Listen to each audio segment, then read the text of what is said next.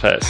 Słuchacie podcastu Demagoga, w którym weryfikujemy i tłumaczymy najnowsze fake newsy, które pojawiają się w polskim internecie. Czy pan wie, co to jest profil fejkowy? Mówmy o konkretach. You are fake news. To jest po prostu farsa. Nieprawda, nieprawda, nieprawda. Hej, tutaj Bartek ze Stowarzyszenia Demagog. Zapraszam Was do odsłuchania kolejnego odcinka naszego podcastu. Dzisiaj będę rozmawiał po raz kolejny z Mikołajem Rogalewiczem, natomiast sam odcinek będzie wyglądał trochę inaczej niż do tej pory. Będziemy rozmawiali o procesie powstawania fact-checka, o tym jak wygląda nasza praca i Mikołaj, który jest bardzo ważną osobą naszej redakcji, myślę, że doskonale przybliży Wam ten temat. Cześć Mikołaju. Cześć Bartku, cieszę się, że dzisiaj będziemy mieli okazję opowiedzenia trochę o tym, jak wygląda nasza praca od wewnątrz, o tym, jak wygląda sam fact-checking jak my to realizujemy. No dobra, to zacznijmy od tego właściwie, gdzie zaczyna się fact-check. To znaczy, skąd demagog bierze wypowiedzi do sprawdzenia? Czy to jest tak, że ktoś je podsyła, czy, czy ktoś w redakcji je sam wyciąga z internetu? Mówimy tutaj o tak zwanym mediaskanie, czyli pierwszym etapie fact-checkingu.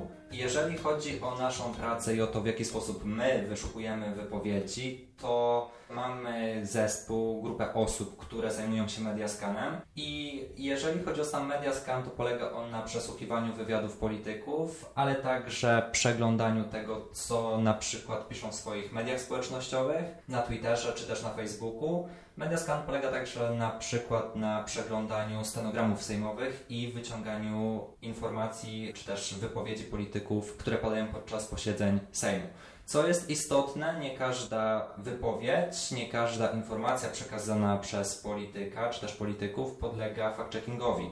Przede wszystkim fact-checkingowi nie podlegają opinie, opinie wartościujące, deklaracje na przyszłość. Nie sprawdzamy także wypowiedzi, które zawierają informacje oczywiste. Staramy się dobierać te wypowiedzi, które są istotne z punktu widzenia debaty publicznej i to właśnie tymi wypowiedziami staramy się zajmować. Okej, okay, czyli wiemy, że ten proces nazywa się mediaskan, ale jak dokładnie to wygląda? Czy to jest tak, że przechodzicie przez wszystkie media, czy wybieracie na przykład tylko wywiady? On trwa kilka godzin, kilka dni? Generalnie jeżeli chodzi o sam mediaskan, to tak naprawdę wyszukujemy te wypowiedzi codziennie.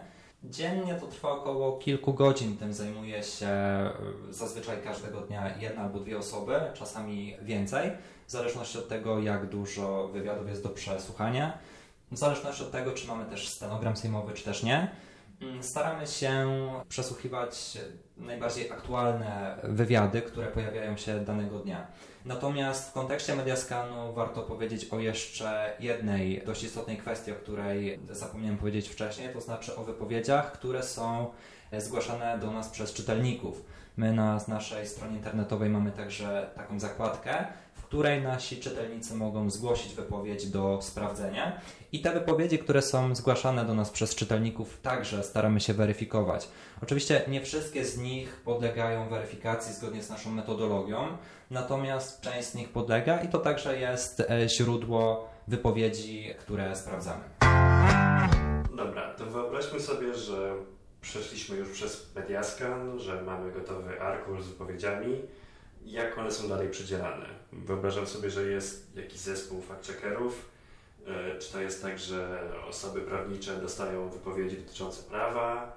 Czy, czy to jest tak, że są wypowiedzi ważniejsze i one trafiają do jakichś starszych analityków, młodszych? I jak długo trwa sprawdzanie takiej jednej wypowiedzi? Kiedy mamy już wybrane wypowiedzi do sprawdzenia, to są one zbierane w jednym, w jednym pliku, w którym są dalej udostępniane redakcji. I tak, rzeczywiście w redakcji mamy około kilkunastu fact-checkerów, którzy zajmują się weryfikowaniem wypowiedzi i to zazwyczaj nie wygląda tak, że ci, którzy mają jakąś wiedzę w konkretnej dziedzinie, sprawdzają akurat takie analizy, ponieważ te wypowiedzi są na bardzo różne tematy i każdy z fact-checkerów tak naprawdę może zgłosić się do tej wypowiedzi, którą chce i tą wypowiedź zweryfikować.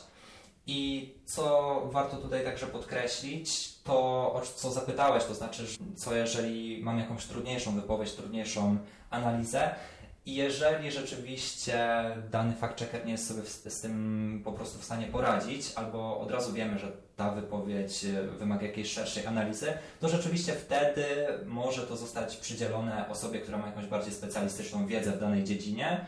Natomiast co do zasady, raczej wygląda to tak, że, że fact-checkerzy sami zgłaszają się do tych, do tych wypowiedzi i je weryfikują. Jeżeli chodzi o sam czas e, sprawdzania tych wypowiedzi, to wygląda bardzo różnie. To zależy od każdej wypowiedzi, od tego, jaki research trzeba wykonać. Czasami to może trwać godzinę, pół godziny albo nawet krócej, a czasami sprawdzenie jednej wypowiedzi, przygotowanie danej analizy może trwać kilka godzin. Ja pamiętam, jak sprawdzałem wypowiedź Piotra Ikonowicza, który powiedział, że około 1 czwarta radnych miasta Warszawy to są milionerzy. I sprawdzenie tej wypowiedzi zajęło mi kilka godzin, z tego względu, że trzeba było przejrzeć poświadczenia majątkowe 60 chyba radnych miasta Warszawy. I co ciekawe, ta wypowiedź akurat okazała się fałszywa, bo okazało się, że prawie połowa y, radnych miasta Warszawy to są milionerzy. Więc tutaj Piotr Ikonowicz pomylił się akurat na swoją niekorzyść. Natomiast przy robieniu researchu znalazłem też artykuł, który akurat pochodził z roku chyba 2011 albo 2012, już nie pamiętam. I w tym artykule właśnie e, była informacja o tym, że 1 czwarta e, radnych miasta Warszawy to są milionerzy. Przy czym ta informacja była nieaktualna i po kilkugodzinnym sprawdzaniu oświadczeń majątkowych okazało się, że prawie połowa radnych miasta Warszawy to są milionerzy. Czyli sprawdzacie takie rzeczy jak oświadczenia majątkowe, a to jest informacja publiczna, dostępna w czy urzędach miasta, czy instytucjach sejmowych może. Są jeszcze jakieś inne źródła, do których bardzo często się uciekacie w sprawdzaniu wypowiedzi? Tak, generalnie rzecz biorąc, te oświadczenia majątkowe to jedno ze źródeł, z których korzystaliśmy. Natomiast co do zasady korzystamy częściej z innych źródeł. Pytałeś też o to, czy te oświadczenia są e, dostępne publicznie i tak, rzeczywiście one są dostępne na oficjalnej stronie Rady Miasta Stołecznego Warszawy. Każdy z radnych takie oświadczenie na tej stronie ma opublikowane, więc są one publicznie dostępne i można je przejrzeć. Natomiast jeżeli chodzi o inne źródła informacji, z których korzystamy, to korzystamy przede wszystkim ze źródeł e, pierwotnych, jak najmniej przetworzonych, oficjalnych, aktualnych. I takich źródeł jest tak naprawdę dużo. Przede wszystkim do takich źródeł zaliczymy różnego rodzaju raporty, badania naukowe. Korzystamy także z oficjalnych e, stron internetowych instytucji państwowych czy też organizacji międzynarodowych na przykład ze stron internetowych różnych ministerstw, kancelarii premiera, kancelarii prezydenta, czy też stron internetowych organizacji międzynarodowych, takich jak WHO, OECD, czy też innych. Bazujemy także na danych statystycznych publikowanych przez różne urzędy, na przykład przez Główny Urząd Statystyczny w Polsce, czy przez Eurostat. Jeżeli poszukujemy informacji, które e, dotyczą opinii publicznej, to bazujemy na danych publikowanych przez organizacje takie jak na przykład CEBOS, e, które zajmują się badaniem opinii publicznej. Warto także dodać, że mm, nie wszystkie informacje, których potrzebujemy, są dostępne w internecie, nie wszystkie daje się znaleźć. I wówczas korzystamy z dostępu do informacji publicznej, który przysługuje tak naprawdę każdemu obywatelowi i każdy może zadać e, konkretnej instytucji państwowej pytanie w danej sprawie. Jeżeli dana informacja jest informacją publiczną, to uzyskuje on odpowiedź. Okej, okay, mamy gotową analizę, jest ona przygotowana, źródła są sprawdzone. Co później dzieje się z taką wypowiedzią? Czy ktoś ją jeszcze sprawdza, czy ona trafia bezpośrednio do publikacji? Jaki jest ten proces przechodzenia od powiedzmy jakiegoś tam szkicu analizy do momentu, w którym trafia ona powiedzmy na stronę internetową. Tak naprawdę te wypowiedzi, e, te analizy wypowiedzi, które są pisane przez fact-checkerów są potem sprawdzane przez osoby, które zajmują się w redakcji cross-checkiem. I te wszystkie analizy są sprawdzane dwukrotnie najpierw wypowiedź jest sprawdzana przez fact-checkera, który pisze analizę, a potem jest sprawdzana jeszcze raz przez osobę, która zajmuje się cross-checkiem. I dzięki temu e, unikamy też e, takich sytuacji, unikamy po prostu pomyłek, bo jeżeli sprawdzamy to dwie osoby, to jest większe prawdopodobieństwo, że ta druga osoba wyłapie na przykład jakąś pomyłkę, która zdarzyła się fact-checkerowi.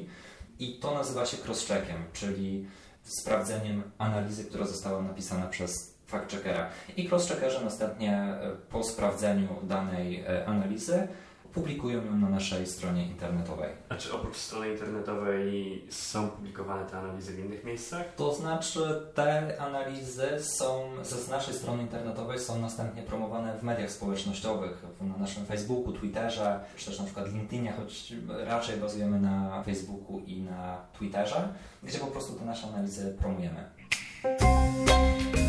Projektami specjalnymi? Realizujemy w czasie tej kampanii na przykład projekt współpracy z Karolem Paciorkiem, który zaprasza do rozmów, do wywiadów kandydatów na prezydenta RP i my sprawdzamy wypowiedzi, które padają właśnie podczas tych wywiadów i te nasze fact-checki są puszczane w czasie tego wywiadu na wideo, czyli odbiorcy, którzy oglądają dane wideo mogą zobaczyć sprawdzoną przez nas wypowiedź i wiedzą od razu, czy ta informacja przekazana przez kandydata e, na prezydenta RP jest prawdziwa, czy też nie, czy może zmanipulowana, czy fałszywa. Czyli są imponderabilia, a jakieś takie raporty dłuższe, może fact-checki, które wychodzą z tego, z tego takiego codziennego sprawdzania, czy są specjalne tematy na przykład? Na pewno realizujemy także sprawdzanie obietnic, e, czy to prezydenta, czy na przykład partii rządzącej. Najświeższym raportem jest e, raport 30 obietnic prezydenta Andrzeja Dudy.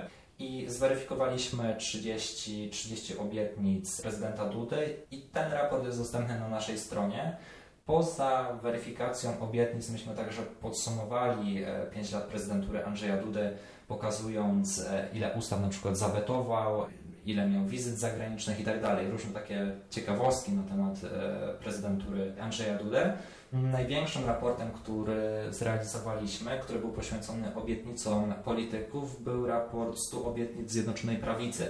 Myśmy sprawdzili, ile ze 100 obietnic Prawo i Sprawiedliwość, czy też trafnie byłoby powiedzieć Zjednoczona Prawica zrealizowała.